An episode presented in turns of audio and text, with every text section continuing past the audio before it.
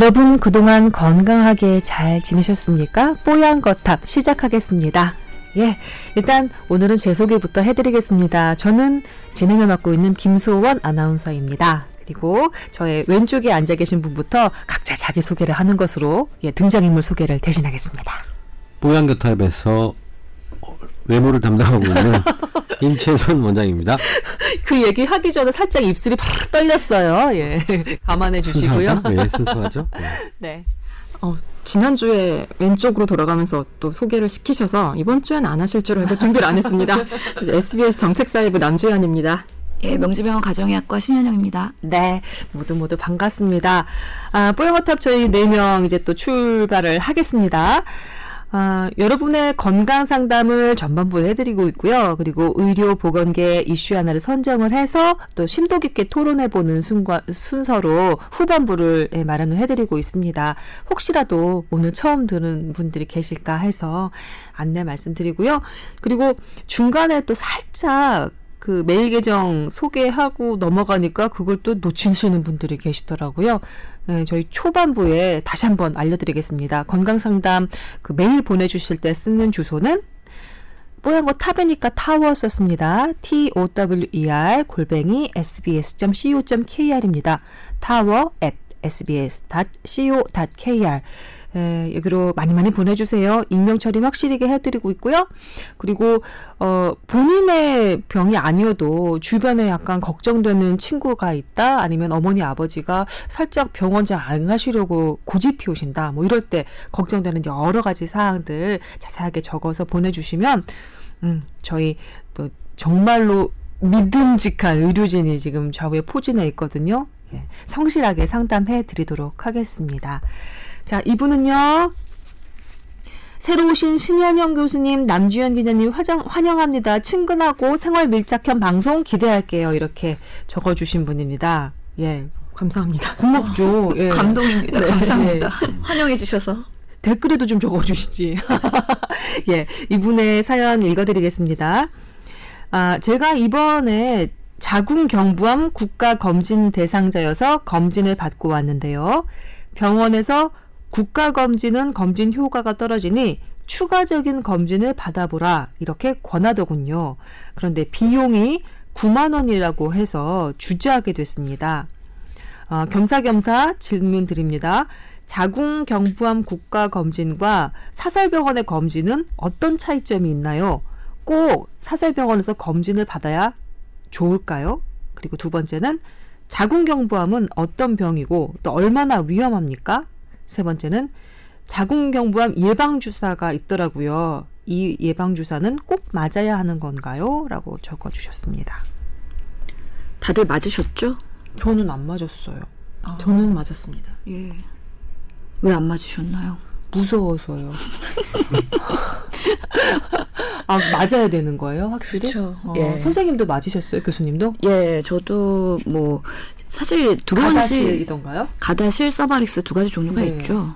근데 뭐 들어온 지 그렇게 오래된 예방 주사는 아니기 때문에 음. 들어와서 저는 그래도 20대에 맞았습니다. 음.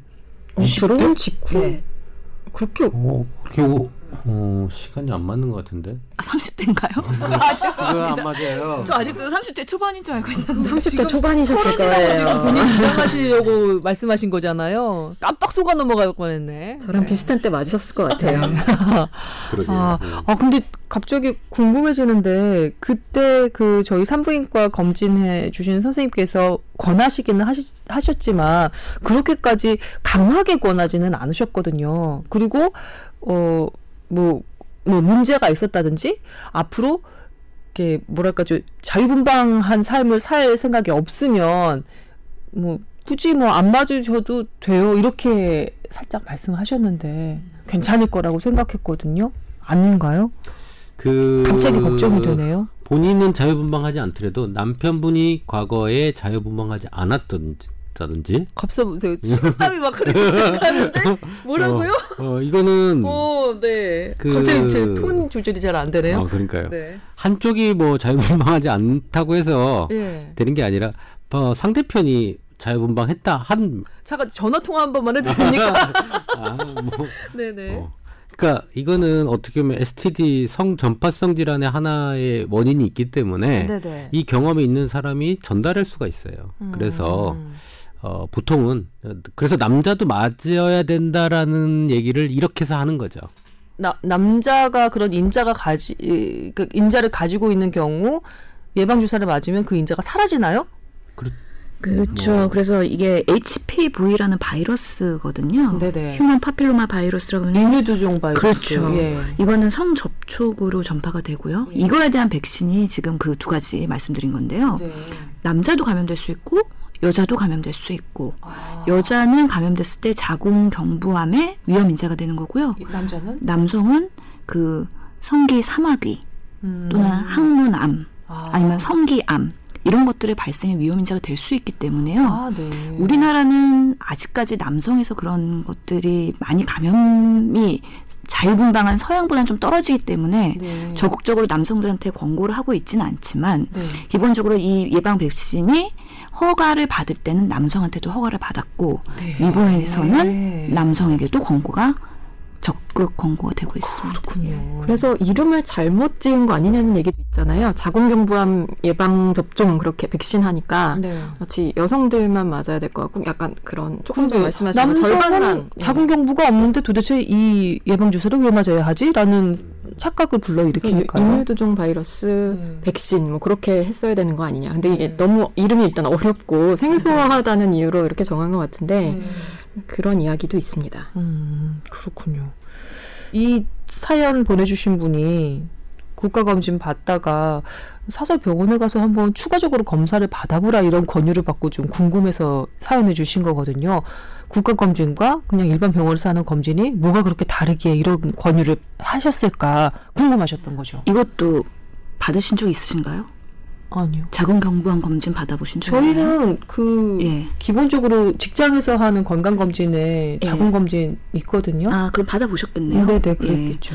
이게 국가 검진에서는 예전에 30세 기준으로 이상인 경우 했었는데 네. 20세 이상으로 변경이 됐습니다. 아, 그만큼 우리나라도 좀 성생활이 자유로워지고 첫그 성관계 시기가 좀 당겨지면서 네. 그 검사가 좀 더 젊은 연령에도 적극적으로 네. 권고가 되고 있는데 우선은 우리 국가 무료 검진에서 하는 거는 펩스미어라고 하는 거죠. 그 브러쉬를 자궁 경부에 넣어서 네. 그 세포를 추출해갖고 하는 검사가 되겠고요. 네. 어, 그거는 국가에서 대대적으로 무료로 하고 있지만 그 사설 병원에서 추가로 할 수 있는 거는 아까 말씀드린 HPV 바이러스에 대한 액상 검사가 추가적으로 할 수가 있습니다. 뭐 그러면 어떻게 뭐 배양을 해서 직접 보나요? 아니면 그쪽 그 세포 검사 액상에서 배양을 해갖고 보는 건데요. 그래서 HPV 바이러스가 있는지 없는지 여부를 추가적으로 알 수 있는 거고요. 우리가 기본적으로 하는 그 펩스미어 검사 같은 경우에는 자궁 경부에 상피 세포를 추출해서 거기 세포에 변형은 있는지, 뭐암 세포가 관찰이 되는지 그런 것들을 환- 판단을 하는 거죠. 그래서 보는 영역이 약간은 겹치면서도 다르다 라고 할 수 있는 거죠. 일반 병원에서 하면은 바이러스 수준까지 좀 자세하게 들여다보는 거 인셈이네요. 그렇죠. HPV 바이러스가 워낙에 그 자궁 경부암의 위험 인자기 때문에 이 바이러스가 있느냐 없느냐를 판단하는 것도 중요하고요. 음, 그, 뭐 그 상피상포 변형도 없고 암세포도 없지만 바이러스 자체는 뭐 존재할 수도 있는 거니까. 그렇죠. 아. 보통은 바이러스 감염되고 한 10년 정도 잠복기를 가지고선 경부암이 발생을 한다고 돼 있기 때문에 장기간의 그런 잠복기 동안에 내가 감염이 됐는지 없는지 그걸 확인하는 데서는 분명히 의무는 있습니다. 네. 이 사살 검진을 할 때 그 HPV 바이러스가 종류가 무지 많아요. 한 종류가 아니에요? 1번부터 뭐 40 몇 번까지 있는데 그 중에 뭐 어허. 16, 18 제가 기억하는 거는 뭐 21 이런 게 고위험군이에요. 음. 자 그러면 저희가 사설 검진을 할 때 그 우리 뭐라고 하죠? 이게 증폭 그 세포를 이 그거를 증폭을 시켜가지고 이 바이러스가 있는지를 봐야 되거든요. PCR PCR을? 돌려요. PCR인데 이 PCR을 해서 그 증폭을 시켜야 되는데 증폭을 해서 가지고 이 전체 개수 전체 다 있는지 확인해 보고 저위험군이 몇 개 있고 고위험군이 몇 개 있느냐를 보는 것도 상당히 중요해요. 그 사실 이거 옛날에 그 보험이 안 됐거든요. 우리 국- 국민 의료 건강 보험이. 근데 제가 최근에 그 알고 있기로는 국민 그 심평원에서 등재가 됐어요. 음. 그래서 이제 보험 처리가 되기 때문에 뭐 몇 번중 위험자들까지만 사실은 이제 보험이 된 걸로 알고 있고요. 전부 다는 보험은 안 됐어요. 근데 이제 사설에서는 그걸 다 보자고 얘기를 하겠죠. 어, 그러니까 돈이 조금 비싸지는 거고. 그래서 핵심적인 16, 18, 21급 위험인자 있는지 여부를 보면 아 내가 위험하게 위험 인자가 그 HPV가 있구나. 그럼 좀 조심해야 되겠고 아니면 더 검진을 자주 해야 되겠죠. 어, 좀 더 조심하고 검진을 좀 잘할 수 있는 거니까 저는 한번 받아보는 것도 뭐그 보험 되는 범위 내에서 하면 경제적으로 큰 부담 없이 할 수 있을 것 같습니다. 네. 근데 건강 검진 목적인 경우에도 보험 적용이 되나요? 그게 저는 그러니까 보통 건강 검진이라는 아, 거는 건강 검진이구나. 예, 비급여이기 성정파성으로 때문에. 해서 성병인 걸 확인할 때는 보험이 되거든요. 근데 이게 건강 검진은 아마 안 됩니다. 예, 아, 그 예. 적응증이 따로 있을 겁니다. 예. 그래서 여기서 사연 주신 분은 9만 원이라고 하셨는데 비급여 항목이기 때문에 병원마다 조금 수 차이가. 있을 네. 거고요. 음. 제가 사실 자궁 경부암 그 질관리 지침 위원회가 있습니다. 음. 국립 암센터에서 하는 건데 거기 위원이거든요. 그래서 네. 이런 가이드라인이나 이런 것들을 개발하는데 참여를 했었는데 네. 이참에 좀 저희도 좀 들어볼까요? 네. 그 팝스미어만 하는 거랑 HPV 같이 하는 거랑에 대한 근거 수준이 어느 정도 되느냐 그거에 대한 지침이 있는데 우리가 최종안을 낸 거는 그 HPV 검사를 같이 하는 것이 검진의 이득이 조금 크다 정도입니다. 조금 크다. 그렇기 때문에 꼭 권고해야 되는 건 아니지만 도움이 될 수 있고 경제적 여력이 되면 해볼만 하다 정도로 이해하시면 될 것 같은데요. 아주 기본적인 질문이긴 한데 이분은 두 번째로 적어주셨어요. 자궁경부암은 어떤 병이고 얼마나 위험한가요? 암 하면은 공포스럽잖아요. 근데 자궁경부암 하면 또 그 정도는 아닌 것 같다는 그런 느낌적인 느낌도 있거든요. 우리나라가 관리가 이제 잘 되기 시작을 했다는 방, 방증이 이제 발생률이 어 조금씩 초기 발견률이 올라가고 네. 어 옛날에는 사실은 자궁경부암 발생되면 사망률이 높았어요. 근데 이제 치료율도 올라가기 올라가게 되- 됐고 자궁경부에 이제 암세포가 생기는 거죠. 음. 보통 그래서 자궁경부 포함하는 자궁 절제술을 해서 치료하고 항암 치료까지 하는 그런 암이기 때문에 네. 초기에 발견되면 그냥 간단한 시술로도 끝날 수 있습니다. 그러니까 세포 변형 단계가 1, 2, CNI 1, 2, 3 정도인가요? 그 세포 변형이 암세포 직전 단계도 뭐 1, 2, 3으로 나눠져 있고요. 그래서 그런 단계에서 치료할 때는 뭐 약간의 그 시술 정도로 원추형으로 절제, 원추 절제술 같은 것만 받아도 암으로 진행이 안 될 수가 있거든요. 그러니까 초기 발견이 상당히 중요합니다. 예. 그래서 자궁 경부암 보통 우리가 암을 얘기할 때는 5년 상대 생존율 몇, 어, 그 진단받고 몇 퍼센트가 5년 이후에 살아있느냐 그걸 보는데 퍼센테이지는 한 79.7% 정도 되고요. 그러면 상당히 높은 수준인가요? 여성 암 중에서는 갑상선, 유방 다음에 자궁 경부암 순이기 때문에 상대적으로는 나쁘지 않은 암이기 때문에 조기 발견이 중요하고 조기 발견했을 때 당연히 치료가 가능하기 때문에 이렇게 국가에서 검진을 하는 거고요. 특히 이런 것들도 결국에는 위생이나 그 성관계에서의 관리가 얼마나 중요하냐 이런 것들이기 때문에 저개발 도상 국가에서 높은 질병이에요. 그래서 우리나라가 발전하면 할수록 그 발생률은 떨어지고 있다. 그만큼 관리가 잘 되고 있다. 다행이네요. 제가 어디선가 기사로 읽었는데 조금 전에 신 교수님께서 말씀하신 것처럼 그 최초 성경험 연령 그때가 아주 빠른 속도로 낮아지고 있다고 하더라고요. 아, 그러니까 우리 음 그제 성인이 되고 난 다음에 성경험을 하는 것이 그냥 일반적이다라고 생각을 하고 있었는데 요즘 그냥 우리 어른들이 생각하는 것보다 훨씬 더 이른 나이에 우리 아이들이 성경험을 한다고 하더라고요. 그래서 뭐 성교육 시간에도 그냥 단지 뭐 월경이라든지 임신이라든지 뭐 이런 것에 대한 교육뿐만이 아니라 이런 지금 자궁경부암, 그 성병 같은 것도 같이 좀 가르쳐 줘야 되는 게 아닌가라는 생각이 또 들고 또 어, 우리 이거 골룸 PD 우리 지원 PD가 궁금하다면서 저한테 아, 전해주고 간 건데요. 어릴 때 맞는 게 좋다. 자궁 경부암 예방 주사를 뭐 이런 얘기도 있는가 봐요. 여기에 대한 답도 좀 해주시는 게 좋을 것 같아요. 원칙은 첫 그 성병 갖기 이전에 맞는 거죠.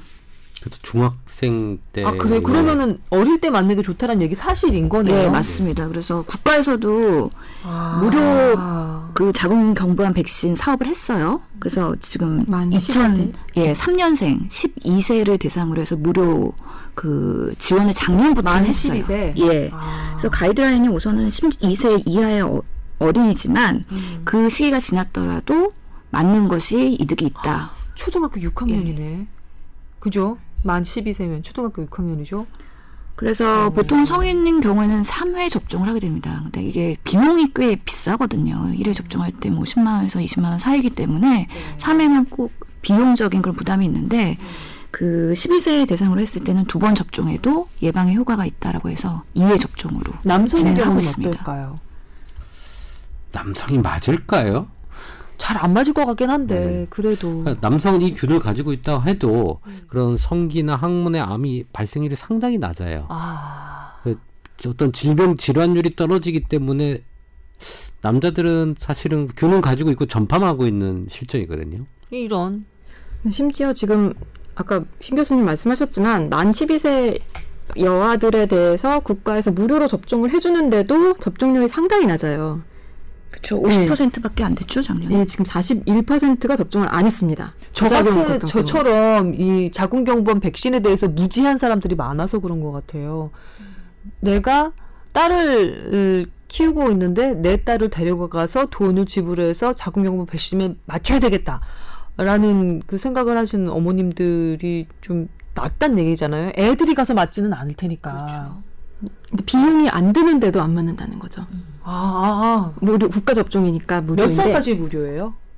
지금은 우리 국가에서 12세로 한정을 해놨죠. 12세로 한정을 예, 2003년생.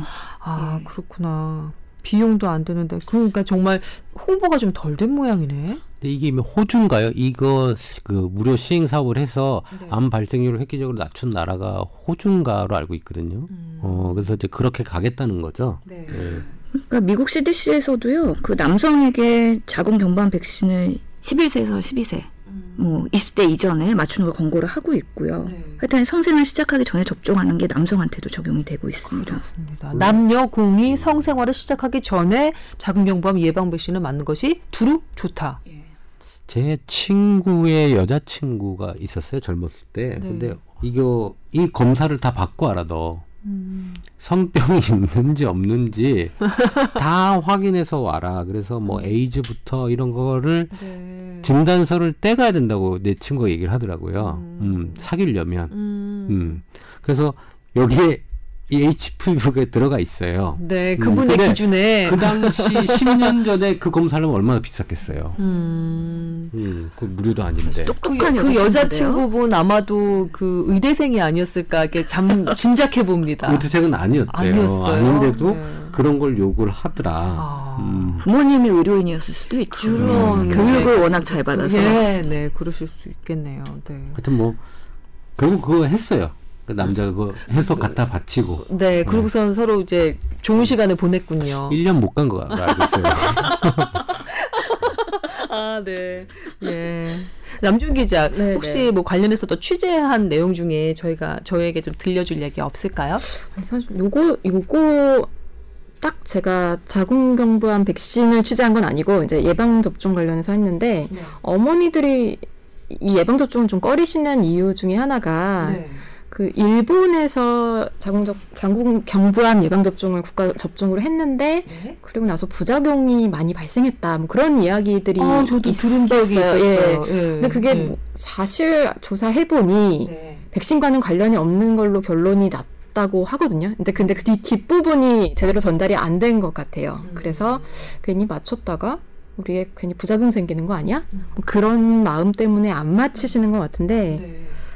맞아야겠죠, 교수님? 예, 저희 의- 의사로서는 적극적으로 권고를 하고요. 지금 자궁 경부암 백신도 진화하고 있습니다. 그래서 두 가지 종류 말씀드렸는데 그 HPV도 바이러스가 종류가 되게 많다 그랬고 그 리스크 자궁 경부암을 일으키는 바이러스 종류들에 포함하는 그러니까 포괄할 수 있는 예방 백신의 범위가 점점 넓어지고 있어서요. 어, 가다시 같은 경우에도 사과 백신으로 시작했는데 국가 백신, 그러니까 아홉 가지의 그런 바이러스를 커버할 수 있는 게 나왔어요. 물론 비용은 비싸긴 하겠죠. 그만큼의 예방 효과는 더 높을 거라고 기대가 되기 때문에 저처럼 이제 중년에 접어든 나이에도 맞는 게 좋다는 말씀이시죠? 저는 할머니들도 맞는 게 좋은가요? 어느 정도까지 10년 정도 권고를 하시나요? 어느 정도 보통 연령? 10년이라 그랬잖아요. 그러니까 시- 기대 수명이 10년이 된다고 하시는 분들 뭐 왜 지원 PD 왜 웃어요? 예. 10년은 더 사실 거 할머니도? 여자랍니다. 네. 저는 그 자유분방하지 않은 김소은 아나운서에게도 권고는 드리고 싶고요. 네, 알겠습니다. 예, 할머니들이 요즘에 워낙에 써- 섹스리스도 많기 때문에 네. 그 개인의 성향에 따라 조금 달라지지 않을까. 어, 그러면 이전에 내 몸에 들어왔 지만 발현하지 않았던 그 바이러스를 를 디텍션하기 위해서는 검진을 하시고요, 건강 검진을. 그게 앞으로 그, 그 뒤에 그 사랑스러운 시간이 없어도 예, 암으로 발전할 수도 있는 건가요? 그렇죠. 아, 그럼 맞아야겠네, 진짜. 근데 저절로 우리 면역 체계에 의해서 호전될 수도 있어요. 감염된다고 다 암으로 발전하는 건 아, 아니죠. 그건 또 아니에요? 예. 아, 그리고 자꾸 자유분방한 이야기는 안 하는 게 좋을 것 같아요. 아. 이게 안 그래도 자궁경부암에 걸렸다고 하면 요즘엔 인식이 좋아졌는데 네. 마치 조금 전에 그 산부인과 선생님이 말씀하신 것처럼 뭐 성생활을 너무 즐긴다던가 문란해서 그런 것처럼 해서 음. 그 감추는 감추고 막 부끄러워하는 여성분들이 계셨거든요. 맞아요. 이런 사회 네. 분위기 때문에. 근데 그런 게 아니라 아까 임 원장님도 말씀하셨지만 맞아요. 네. 그게 뭐 상대방 때문일 수도 있고 음. 뭐 아까 말씀하셨지만 면역력이 떨어져서 뭐 다. 여러 사람이 갖고 있는데 그분에게 음. 발현이 돼서 암으로 발전할 수도 있는 거고 맞습니다. 예, 너무나 많은 경우의 수가 있기 때문에 음. 그런 부분은 좀 우리가 그렇게 바라보지 않습니다. 아주 중요한 포인트를 음. 남 기자가 지적을 해주신 것 같아요. 네, 맞아요. 그런 선입견들, 그런 편견들 때문에 오히려 치료의 기회를 놓치면 그거보다 억울한 게 어디 있겠어요. 사실 그것도 아닌데, 그죠? 예. 음, 다른 여러 가지 예, 경로들이 있는데 말이죠. 우리 20대들은 그 팝스미어 하는 건강검진 그 수검률이 26.9%밖에 안 된다 그래요.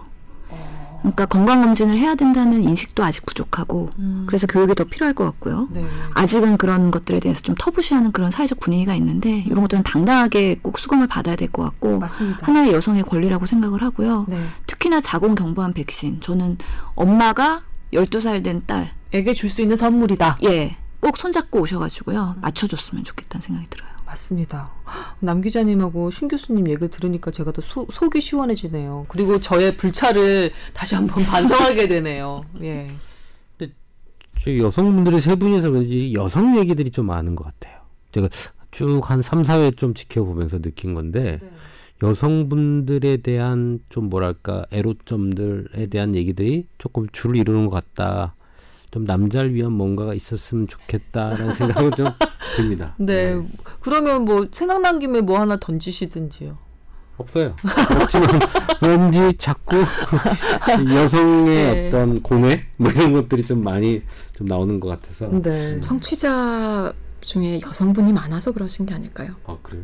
근데 팟캐스트 시장에 그 소비자들은 남성들이 되게 많은데 3, 40대 남성들이 많은데 음. 근데 또 궁금해하실 수도 있을 것 같아요 여성들의 세계를 이렇게 뭐 그래요. 이런 거 딱 듣고 나서 딱 뭐 여성분들한테 딱 얘기를 해주면 뭐 정말 이해심 많은 남자친구 될 수 있는 거겠죠. 다음에는 한번 뭐 전립선이나 이런 좀 남성 특집으로 해보죠. 그렇죠. 예, 괜찮을 것 같은데요. 또 부끄러워지네요. 그러니까. 예. 어, 부끄러워 이례적인 부끄러웠어요. 얘기인데 뭐 우리 자궁경부 얼마나 얘기 많은 인유두종 바이러스 얘기했잖아요. 부끄럽지 않아요?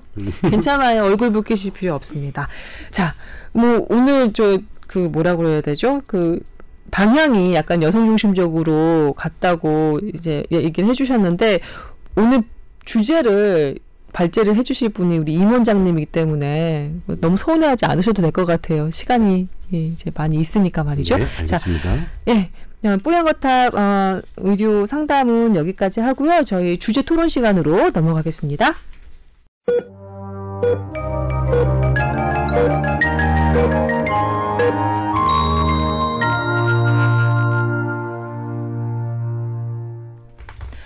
오늘의 발제자는 조금 전에 말씀드렸듯이 임 원장님이십니다. 네, 어, 우리가 국민들이 뭐 영리병원에 대해서 많은 사람들이 반대를 하고 있죠. 그죠? 어, 영리병원의 찬반 논란도 있지만 현재 우리나라 의료계에 지금 영리병원이 어떤 형태로 진행되고 있는지에 대해서 좀 궁금하신 분들이 있을 것 같아서 이 내용을 좀 선택을 했습니다. 네. 우리나라는 그럼 영리 병원이 허용될 것인가 말 것인가라는 한 사건이 있어가지고 제가 좀 발제를 합니다. 네. 그 보바스 기념병원이라고 분당에 있는 우리나라 재활치료의 number one입니다. 음. number one인 병원입니다. 그러니까 보바스 치료법이라고 따로 있거든요. 그 뭐죠 그게? 보바스 치료법이라 해서 자세를 그 교정을 해서 우리 중풍이라든지 어떤 신경 근골격계에 문제 있는 사람들을 재활할 때 쓰는 치료법입니다. 음. 보바스 치료법은 영국에 있는 물리치료사와 의사 부부가 만든 치료법이고요. 네. 그게 정립이 돼서 우리나라로 들어왔고 이 보바스 병원이 그 치료법을 하고 있는 병원입니다. 음. 적통이죠. 적통이라고 그러나 정통 뭐라 그러죠? 이게 네. 그 영국의 그 재단에서 심사 및 그 서티피케이션을 받아서 음. 어그 인력도 어, 교육을 하고 하는 보바스 협회까지 다 같이 아우르고 있는 보바스 병원의 문제를 어, 말씀드리려고 합니다. 네. 이 보바스 병원이 이렇게 잘 나가는 병원이었는데 2016년도에 음. 부채를 이기지 못하고 M&A로 넘어갑니다. 명성 높은 전문 재활 요양 병원인데 왜 부채 때문에 넘어가게 됐을까요? 어, 숨은 비화가 있는데 이 병원이 너무 잘 되다 보니까 네. 이 병원의 이사장, 어, 경영진들이 어떤 요양원을 헤리티지라는 요양원을 짓게 되죠. 고급 아. 요양원을 짓고 분양을 했는데 그게 실패로 돌아갑니다. 어, 사업 다각화를 꾸, 꽤 했는데 네. 그게 실패. 근데 이제 채무를 안고, 안고 있는 병원 이제 수익을 나고 있는 돈은 단이다 보니까 음. 여기에서 담뭐 그러니까 우리가 보증을 섰겠죠 병원이 네. 근데 그게 어 실패가 되면서 부채가 생겼고 그 부채 때문에 2016년도에 어 대법원에서 법원 회생 법원에서 어 이거는 부채를 갚기 위해서 M&A라고 하죠. 기, 물건이 나옵니다. 병원이. 병원이 상, 저기 제품으로 나온 거예요. 네, 우리 보통 시장에 시장에 나온 나온. 겁니다. 어. 우리 어 기업들이 뭔가 안, 안 좋으면 회생 절차 해가지고 뭐 사고 팔고 하는 그런 과정들이 있는 걸 M&A라고 하지 않습니까? 근데 이 비영리 단체인 늘푸른 의료 재단이 운영하는 병원이거든요. 네. 그러니까 재단 법인이 운영하는 병원입니다. 음. 이 재단 법인이 운영한 병원이 물건으로 나왔고 이 물건을 사고 파는 어 사건이 발견 발생되게 된 거죠. 어허, 이게 그냥 일반 업체도 아닌데 병원을 산다? 병원을 M&A, 저 들어본 적이 없는 것 같은데. 없습니다. 숨어 있는 것들이 있어요. 몰래 돈이 왔다 갔다 하고 이런 재단법인은 이사회에서 그 병원을 소유하고 있는 거거든요. 네. 이사회의 임명권을 어 음성적으로 주고 수고 주고 뭐 돈을 주고 사고 파는 경우는 있었어요. 음. 어나 이 병원을 내가 사고 싶은데 어 그러면 너 이사회 임원들 다 물러나고 우리가 지정하는 어 이사 임원으로 하고 도- 돈 받고 내가 이 병원 소유할게라는 형식의 음성적인 건 있었지만 음. 이렇게 양성적으로 사회에서 다, 다들 알고 있는 상태로 이렇게 물건으로 나온 건 이번이 음. 처음입니다. 사실은 이 비영리 단체는 마치 사고팔 공개 경매처럼. 맞습니다. 음. 그런데 이렇게 큰 넘버원, 그러니까 기술력과 어, 수익을 나고 있는 병원이 물건으로 나왔기 때문에 다들 많은 업- 업체들이 입찰에 들어갔죠. 네. 부채가 900원대였는데 이게 어, 프리미엄을 붙기 시작합니다. 연간 40억에서 한 뭐 80억 정도 수익이 나던 병원이거든요. 부채가 있음에도. 음. 그리고 이 가치 자체, 병원의 가치 자체가 있기 때문에 900억이었던 게 프리미엄에 1200억까지 올라가게 됩니다. 음. 그리고 여러 개의 사모펀드가 돈을 모아서 살려고 달려들었죠. 음. 그런데 입찰 과열이 됩니다. 중국 제약회사가 어허, 중국 자본도 달려들었어요. 네, 달려들었습니다. 중국 루에 제약에서 2천억을 생각을 해서 달려들었는데 네. 롯데가 2,900억을 써서 낙찰을 받게 됩니다. 우와, 마치 경매 옥션 할 때, 자, 100원 있으십니까? 100원, 100원, 110원, 자, 150원. 그랬더니 누가 하나 손들고 1000원이요. 그런 셈이네요. 네. 그것도 어 롯데도 이 생각 상 그 뭐 이 물건을 가져가는 게 만만치 않다는 걸 판단하고 우리는 비영리 목적으로 사회에 환원하고자 그 당시에 롯데가 면세점 사드 뭐 여러 가지 문제가 있었고 네. 롯데 그 면세점 비리 뭐 네. 그다음에 제2 로, 롯데 호텔의 뭐 여러 가지 허가권 뭐 음. 이런 것들 때문에 어 사회적으로 좀 코너에 멀리고 있는 상황에서 우리는 비영리로 환원하겠다는 형태로 해서 어. 600억 무상 그다음에 대여 2,300억으로 롯데 호텔이 인수를 하게 됐죠. 아, 인수 성공했습니까, 네, 그러면? 성공을 했습니다. 그래서 아. 해상법원에서 롯데 인수 그래서 이제 인수 이제 위원회가 만들어서 인수하는 과정을 받게 되겠죠. 어, 그죠? 뭐 롯데가 대외적으로 내건 그 명분은 사회적 공익 실현을 하겠다. 네. 였지만 사실은 사기업이 그냥 병원을 인수한 한 거잖아요. 거죠. 어, 한- 하게 된 거죠. 그런데 왜 이게 지금 작년 6월달에 시장되고 현재 1년이 지나가는데 왜 롯데 인수를 못하고 붕 떠 있는 상황이 됐을까? 있을까? 음. 자, 그 지자체에서 사실은 이런 큰 재단법인이 재단법인은 그 지자체 소속이 되는데 거기에 이사회 승인 승인이 아니라 그 보고를 해야 돼요. 그러니까 성남시에 음. 우리 이재명 시장한테 사실 이제 그럼 이사회를 이렇게 이렇게 해서 구성하겠다라고 보고를 사실 해야 되거든요. 네. 그럼 보통은 의료재단 같은 것들은 대부분 의사들이 있어요. 이사진들의 음, 네. 병원장들 포함해서 음. 의사들이 있고 비의사들도 있겠지만 그렇게 해서 등록이 되면 어 오케이 하고 보통 넘어가는 게 관례적으로 넘어가거든요. 이게 네. 그런데 이재명 시장의 정치적 행보나 사상이 이런 그 우리 영리 영리병원이랑 안 맞죠? 영리병을 안 맞죠. 음, 이거는 그렇죠. 불가하다라고 성남시에서 얘기를 합니다. 그런데 조금 전에 승인이 아니라 보고라고 하셨단 말이죠. 그래도 어, 우리는 이걸 반대한다라는 걸 그 직원을 통해서 발표를 했고요. 아. 시민단체들도 이거는 영리병원화 되는 거잖아요, 사실은. 그렇죠, 이제 그렇죠. 이게 되고 나면 이제 저쪽에 적자인 뭐 대형 병원이 있다 그러면 돈 많은 사람이 사는 거죠. 그럼 사가지고 돈을 뭐 천억을 투자했으면 또 뽑아내야 되지 않겠습니까? 그 이상을 뽑아내기 위해서 뭔가 더 영리적인 활동을 하겠죠. 하겠죠. 음, 본연의 음. 뭐 의료 행위보다는 이게 만약에 이렇게 돼서 하면 M&A 물건 형태로만 나온다고 하면 다 누구든지 살 수가 있게 되겠죠.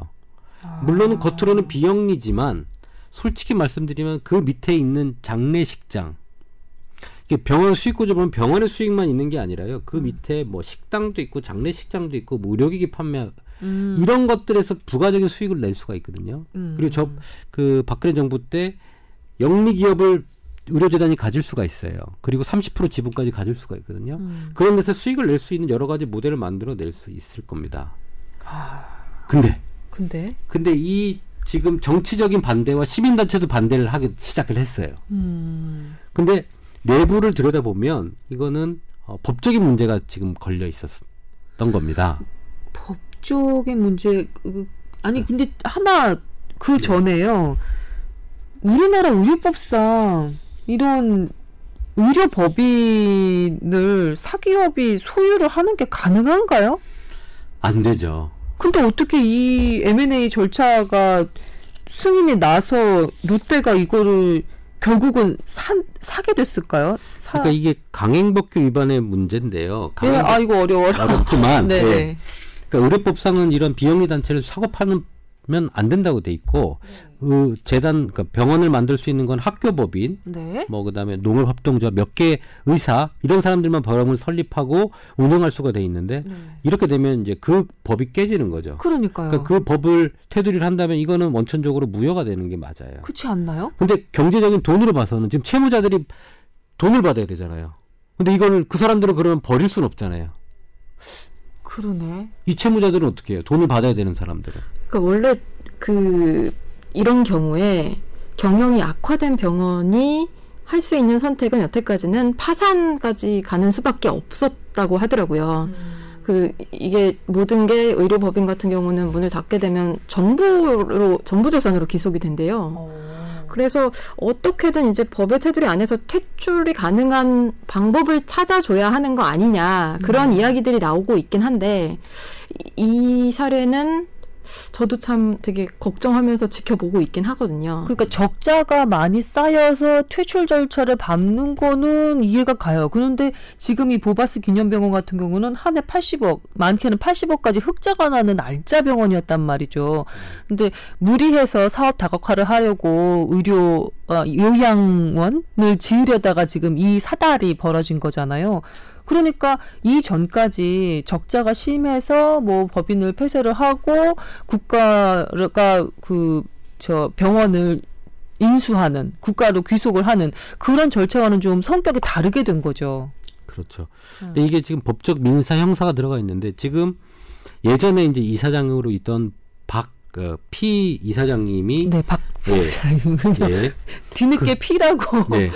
그 사실은 이사장에 쫓겨나고 음. 새로운 이사장이 이거를 이사회를 통해서 M&A로 회생법원에 넘겼습니다. 그러니까 처음에는 당연히 흑자나고 운영할 수 있는데 이걸 뭐 굳이 넘길 필요가 없었는데 새로운 이사장이 바뀌면서 새로운 이사장과 이사회에서 이거는 M&A 물건으로 넘겨서 회생 법원으로 넘긴다라고 이사회에서 결의를 하고 넘어간 거거든요. 그런데 이 문제가 민사 형사 관련 있는 부분이 이 새로운 이사장이 그 서류를 허위로 해서 M&A로 넘어가게 된 상황이 있어서 이번에 9월 8월 말에 그판그 검찰이 구형을 했어요. 이거는 문서를 위조했다. 라고 해서 검찰이 지금 벌- 형사 사건이 네, 형사 사건이 돼 버렸어요. 이게 그냥 우리 국민 정서랑 정치권 그다음에 영리 번원에 대한 반대뿐만 아니라 이렇게 개인적인 민영사 사건이 지금 포함되어 있기 때문에 롯데는 인수를 지금 못 하고 있는 겁니다. 돈은 내고 가만히 있는 상황이 된 거죠. 이 승자의 저주가 된 거예요. 만약에 강행규 법규 위반, 상위법 위반이라든지 이런 걸로 하게 되면 이사회의 선임을 자기 롯데 사람들을 못 넣는 거죠. 돈은 돈대로 돈은 돈대로 놓고 운영은 운영대로 못 하게 되는 승자의 저주가 생길 수가 있어요. 법적 조항 때문에. 그래서 이거는 롯데가 인수를 했지만 안 될 가능성이 있고 그래서 어 이거를 원래대로 좀 돌려놔야 되겠다라는 주위의 생각들도 있어서 이거는 어 의료 재단 형태에서 아니 그 거래 자체를 무효로 해버리면은 안 되나요? 그렇죠. 그래서 지금 민사가 형사나 그런 것들에 대해서 아. 그러면 이게 원래 니네가 이 사회에서 승인당 된 게 잘못됐다. 응. 원인 무효로 돌려가지고 그박 이사장님이 운영을 하고 이 사람 박 이, 원래 있던 이사장님이 그 채무를 해결을 해서 음. 채무자들도 살리고 원래 병 원래 운영하는 대로 하는 게 가장 지금 합리적인 상태가 돼버린 겁니다. 어. 근데 이게 만약에 롯데가 막 그 우리가 만약 재판에 지, 져서 롯데가 항소를 한다든지 이런 상황이 되면 제 생각엔 롯데는 이미지가 더 구겨지지 않을까라는 생각이 듭니다. 롯데는 이미지를 구기겠지만 어떻게든 장사하는 기업으로서는 이익이 제일 목표니까 돈을 돈대로 들이고 경영권을 만약에 가질 수 없다면 이거는 실패한 투자가 되는 거잖아요. 그러니까 항소를 해서 내가 경영권까지 갖겠다고 항소를 하는 거, 거잖아요. 그러니까 만약에 그렇게 되면 저는 롯데는 이미지가 좀 더 떨어지지 않겠나 시민단체. 지금도 살짝 문제가 살짝 문제가 있는데 그래서 저는 항소를 하지 않고 원래대로 돌아가서 그냥 이 문제가 덮어졌으면 좋겠다라는 거고 이게 만약에 해상법원에서 그냥 강행 처리를 해버린다면 음. 이거는 사회적인 큰 파장이 일어날 것 같아요. 괜히 이상하게 본물을 터뜨려서 어 그러니까 의료기관의 영리법인화가 되는 영리법인이라는 게 말이 되는지 잘 모르겠지만 의료법인이 그냥 영리화하는 그런 물꼬를 트는 게 아닌가라는 걱정도 아마 시민단체 같은 데서는 많이 했을 것 같아요. 그렇죠. 그래서 이게 지금 이 법이 위에 이제 상위법이 없어요. 그러니까는 어, 누가 법 그 병원을 소유하고 팔고 하는 그 법이 없거든요. 아니 그 일이 한 번도 없었으니까 이때까지. 그렇죠. 그 법이 만들어지든지 아니면 이런 법제처에서 지금 유권 해석을 9월 중에 답을 줄 겁니다. 아. 어, 이 법에 지금 이런 상황에 대해서 그러면 그 법안과 이런 것들이 법원을 판단해서 이게 원천 무효가 될지 아니면 롯데 손을 들어줄지 음. 그럼 이게 원천 무효가 된데 롯데가 항고를 해서 항소를 해서 다시 내 거의 경영권을 소유하려고 할지 음.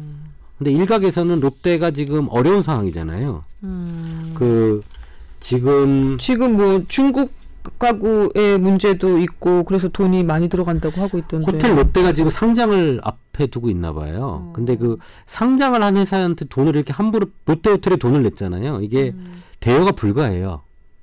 그 상장을 준비할 거면 이 돈이 지금 빨리 끝나가지고 해결이 안 되면 상장이 된 상황에서는 이 돈을 다시 회수해야 돼요. 법상으로. 그 다음에 영리와 반대 부분이 지금 이재명 지자체 시장이 반대를 했지만 이게 중앙 정부로 가서 어, 하- 이슈가 된다고 한다든지 하면 그것도 지금 문제고 그다음에 그 신동빈 1심 선고에 영향을 줄 수도 있어요. 이게 좀 사회적인 이슈잖아요. 어, 여러 가지 롯데가 어려운 입장이 있기 때문에 항고를 하지 않을까라는 생각을 주위에서는 지금 하고 있고요. 그래서 원래대로 돌아가서 또 영웅병원에 가는 단초를 만드는 거는 조금 반대를 저는 하는 입장입니다. 신 교수님이나 남 기자님은 어떻게 들으셨어요 이번 아, 발제? 복잡한 얘기긴 한데요. 아직 국민 정서상 우리나라의 영리병원이 허용된다는 것 자체가 음, 참 어려운 일인 것 있죠. 같아요. 음. 예.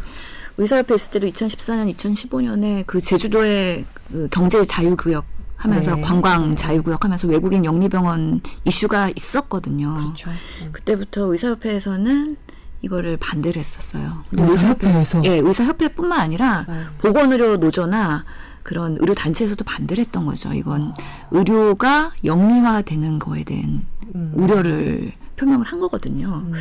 아직까지는 우리 사회에서 이런 영리화된다. 그랬을 때 우리 국민들한테 제공하는 의료가 뭔가 상업적으로 변질될 거에 대한 그런 위화감들이 아직 크기 때문에 네, 의사 집단에서도 그것에 대한 걱정을 하고 있군요. 예, 음. 이번 케이스도 만약에 선례가 만들어진다면 네. 이게 우리 사회에서 큰 파장이 있어서 함부로 이게 쉽게 가지는 못할 것 같다라는 생각이 드네요. 자꾸 이제 의료를 공공재라고 생각을 하시죠 국민들이 전부 다. 대표적인 의료 공, 공공재라고 생각을 하겠죠. 건강권, 교육, 네. 인권의 하나라고 생각을 하기 때문에 근데 사실 대부분의 병원이 영리 병원이잖아요. 그렇잖아요. 예, 예. 영업, 영업을 하고는 있죠. 그러니까 영리 의료 법인이 생기는 거 사실은 정확히 하면은 그런 건데 지금 뭐 병원 의원 대부분 다 원장님들이 다 원장님 죄송합니다. 임원장팀이. 네, 뭐 일정 부분 안에서 특히 이제 비급여 진료로 수익을 내야 하는 상황이고요. 네. 그분들도 사실 일종의 경영이잖아요. 음. 챙겨야 될 직원들이 있고. 음. 그래서 법이 허용하는 테두리 안에서 다른 내는 다른 수익을 내고 있죠. 예를 들면 임 원장님이 예를 들었던 것처럼 뭐 장례식장을 운영한다든지 아니면 무슨 뭐 의료 물품을 판매를 한다든지 아니면 지금 보바스 병원 같은 경우도 요양원을 뭐 따로 짓는다든지 그런 식으로. 이게 되게 복잡한 것 같아요. 저처럼 뭐 의료계 종사하는 사람이 아니라 일반인 입장에서는 어 병원은 다 영리병원 아닌가? 그래서 뭐 영리화라는 게 의료 민영화 이게 어떻게 되는 거지? 되게 헷갈리는 문제는 확실한 것 같아요. 저는 다르게 생각하거든요. 그 의료기관들이 우리나라가 대부분 민간 의료기관이지만 그렇다고 해서 이게 영리병원이냐 그건 또 다른 얘기라고 생각을 해요. 그러니까 병원을 운영하는 오너가 의사이냐 아니면 정말 경영을 전문한 경영자냐에 따라서는 그 제공하는 의료의 음, 서비스의 그 질이나 질. 정말 아니면 당위성 음. 정말 국민 건강이나 환자의 건강을 생각하는 정도 이런 것들은 엄청나게 달라진다고 생- 생각이 들거든요. 근데 우리 어머님 얘기를 좀 해볼게요. 음. 잘난 아들을 두고 있는 우리 어머니. 어머니 그러더라고요. 이게 어 등록금 비싼 의대 등록금을 다 대가지고 이제 의사 만들어 놓고 어 나왔는데 왜 가격이나 이런 것들이 나라에서 정한 가격이나 이런 것들을 따르느냐. 어 그럴 거면 탁비라도 나라에서 대주든지. 어 사실 공공재라고 하면 이거는 사실은 공공을 쓰는 재료기 때문에 어, 씨앗부터 키울 때부터 사실은 공공의 support를 받아야 되거든요.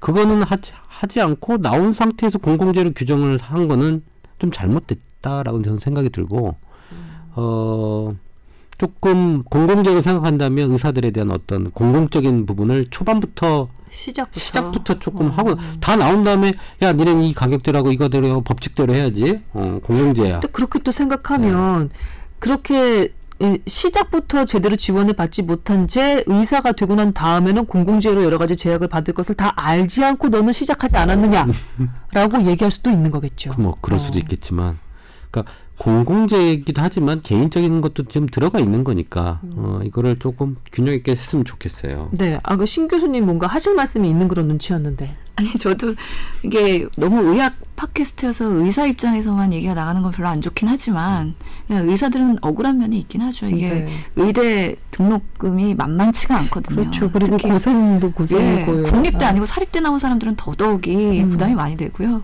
이게 6년제잖아요. 네. 그리고 인턴 레지던트 할 때 정말 박봉이잖아요. 음. 최저임금에도 못 되는 당직비를 받는다라고 주장을 하고 있는데 음. 사실 같은 사회 초년생이더라도 대기업 초년생이랑 음. 저 인턴들이랑 했을 때 연봉 차이가 꽤 크거든요. 그래서 음. 상대적인 박탈감은 있습니다. 그럴 것 같긴 해요. 예. 하지만 그 모든 것을 알고 시작하지 않았니라고 얘기한다면 사실 할 말씀은 없을 것 같긴 사실 합니다. 들어올 때는 잘 몰랐어요. 몰랐어요. 또 사회가 야, 나 이대 합격했어. 좋아했는데 고생문이 훤한 거죠. 네. 사실 그 남 기자가 얘기한 것처럼 모든 병원이 장사를 합니다. 눈 가리고 아웅이라고 할 수도 아니요, 있어요. 이거 제 말의 뉘앙스가 자칫 잘못하면 이제 의사 선생님들 되게 기분 나쁘게 들으셨을 수도 있을 것 같아요. 아까 신 교수님 말씀하시는 게 음. 그런 뜻은 아니고 이게 일반인들 입장에선 되게 헷갈린다는 얘기를 하고 싶었어요. 맞아요. 예, 예. 예. 제가 근데 옆에서 정말 최소한의 그 바, 베리어라고 해야 될까요? 테두리라고 해야 될까요? 예? 왜그 법이라는 것도 사실 그런 거잖아요. 최소한의 정말 최소한의 한계를 지어놓는 것. 음, 최소한의 한계를 지어놓는 것. 병원도 어차피 그 환자라는 사람에게 의료 서비스를 제공하는 장사를 하고 있는 것은 맞긴 하지만 적어도 너희들이 가져야 할 기준 자체는 이거야. 의료 서비스는 공공재라는 공공재라는 것을 잊지 말고 경영해라는 그 최소한의 테두리가 야 그래도 이름만큼은 영리 영리법인으로 하지 말자 뭐 이런 게 아닐까라는 생각을 해봤습니다. 너무 거칠었죠, 제 지금 정리가 왜 이랬지? 이게 저는 이 보바스 건이 만약에 진짜 이렇게 됐다 그러면 서남대학교가 이번에 그 다른 학교 법인으로 편입이 됐습니다. 근데 서남대학교가 그 병원을 가지고 있어요. 그죠? 서남대가 워낙에 남강병원에 처음에 실습을 하다가 문제가 됐었고 네. 지금은 그 우선 협상 대상자로 명지병원이 됐다가 네. 그거마저도 조금 삐걱대면서 다른 지금은 학- 예. 아니요. 저 이거 무슨 얘기인지 못 알아듣고 있어요. 아 이거 부실 의대 관련된 이슈긴 한데요. 아. 그, 그러니까 대학에서 의대를 만들었는데 제대로 가르칠 만한 그, 그 여건이 병원적인 여건이 돼. 않은 채로 의대를 그렇죠. 운영을 그러니까 한군요. 제가 말하는 그 소유 주체예요. 그러니까 학교 법인이 병원을 갖고 있는 거예요. 학교 법인이 병원을 갖고 있는 거죠. 똑같이. 그래서 모두 모두 그렇지 않나요? 아니죠. 이 보바스 같은 경우에는 그냥 아니, 단독 그러니까 대학병원 같은 경우는 다 그러지 않아요. 예, 대학병원들은 학교가 병원을 가지고 있는 예, 거예요. 그래서 예. 병원이 적자가 나도 학교로 메꿀 수가 있어요. 음, 그렇겠죠. 소유가 학교다 보니까 그러면 살려면 학교를 사야 되는 거죠. 이 병원을 사, 따로 사는 게 아니라 불가능하니까. 예, 학교를 어. 사는 거예요. 네. 학교를 사면 병원을 갖게 되는 거거든요. 음. 보바스는 학교는 가지고 있으니까 이 의료 재단만 사면 되는 거예요. 그죠? 보바스는 학교가 없으니까. 네, 예. 있으니까라고 얘기해서 잠깐 어, 까고 예. 없으니까. 예, 없으니까. 그래서 이렇게 학교가 없는 그냥 의료재단 같은 거 이제 사고 파는 이게 루트가 하게 되면 일반 법인들도 돈만 가지고 해서 다 사 모을 수 있을 거예요. 그래서 만약 이게 된다 그러면 저는 자본가 랑 같이 병원 사냥해가지고 합쳐가지고 우리나라는 상장이 안 되니까 저쪽 해외 시장에 상장을 하면 돼요. 싱가폴 같은 데는 세계 거기 top 3에 드는 병원 그룹들이 다 상장돼 있거든요. 참 네. 이번 문재인 정권의 의료 정책 방향과 엇나가는 그런 안 나갑니다. 어. 엇나가는 그래서 저는 사실 롯데가 만약 이 병원을 인수하면 뭘 할 수 있을까 궁금해서 조금 검색을 해봤어요. 이게 뭐 잘 안 나오던데. 근데 어느 아? 지난달에 어느 경제지에서 썼는데요. 예. 뭐 이게 뭐 정확히 어느 정도 신빙성 있는 건지는 저도 모르겠어요. 제가 직접 롯데를 취재한 건 아닌데 네. 뭐 만약에 9월 중에 회생 계획이 인가가 되면 음. 병원 간판을 롯데 보바스 병원으로 바꾸고 음. 그리고 롯데 JTB 그 여행사를 통해서 의료 관광 상품을 개발하고 어허. 그리고 롯데 푸드는 병원 식사 사업을 진행하고 어허. 뭐 이런 식의 시나리오가 있더라고요. 이게 이제 롯데 그룹에서 흘러나온 건지 아니면 그냥 정말 기자가 어떤 합리적 추론에 의해서 한 건지는 모르겠어요. 근데 어 이걸 보니까 아 이건 굉장히 일단 감정적으로 너무 싫다는 생각이 드는 거예요. 딱 상업적이죠. 네. 그냥 그 사람들은 이 사회에 환원한다고 하지만 이거 그거는 딱 보면 그냥 아 이렇게 해서 수익을 이런 걸로 여러 가지 내겠다라는 거죠. 그리고 사실 그 2,300억 이 무상 출연한 건 600억이고 2,300억은 빌려주는 형식인데 그거에 대해서도 이자 꼬박꼬박 받거든요. 그게 한 40억 된대요, 1년에. 1.98% 연리로 하면.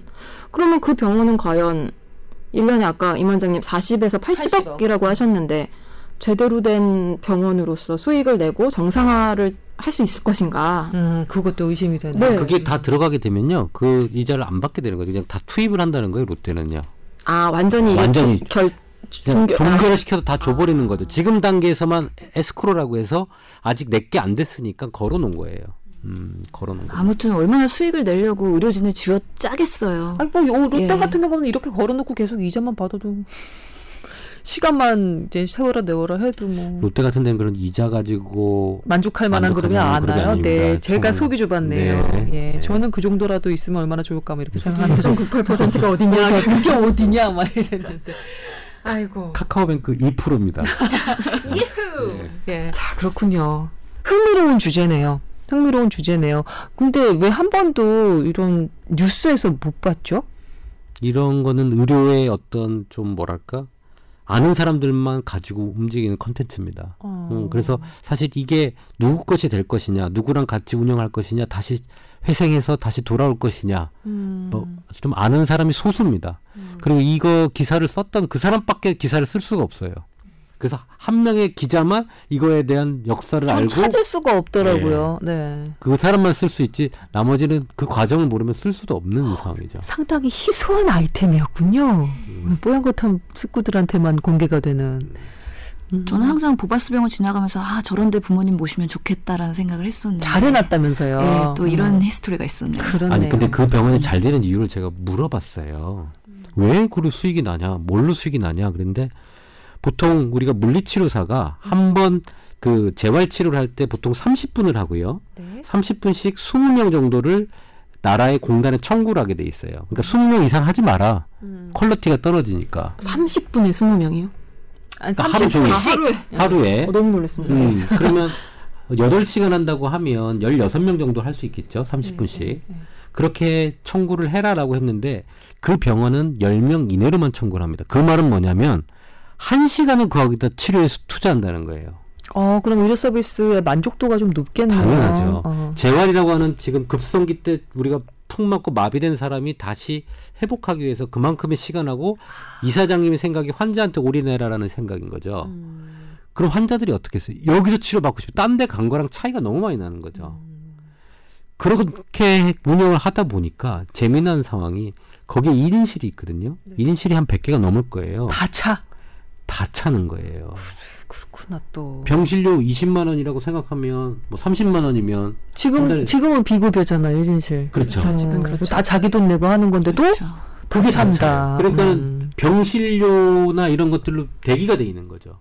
삼성, 아산 그 근처에 있는 대형 병원의 어떤 재활과나 신경과에서 있는 환자들이 거기에 자리가 날 때까지 안 가는 거예요. 거기서 치료받으려고. 그렇기 때문에 이게 알짜 병원이 되고 환자들이 몰리는 거죠. 결국에는 환자를 생각하는 마인드가 있는 병원이기 때문에 그렇게 잘 되는 거죠. 어.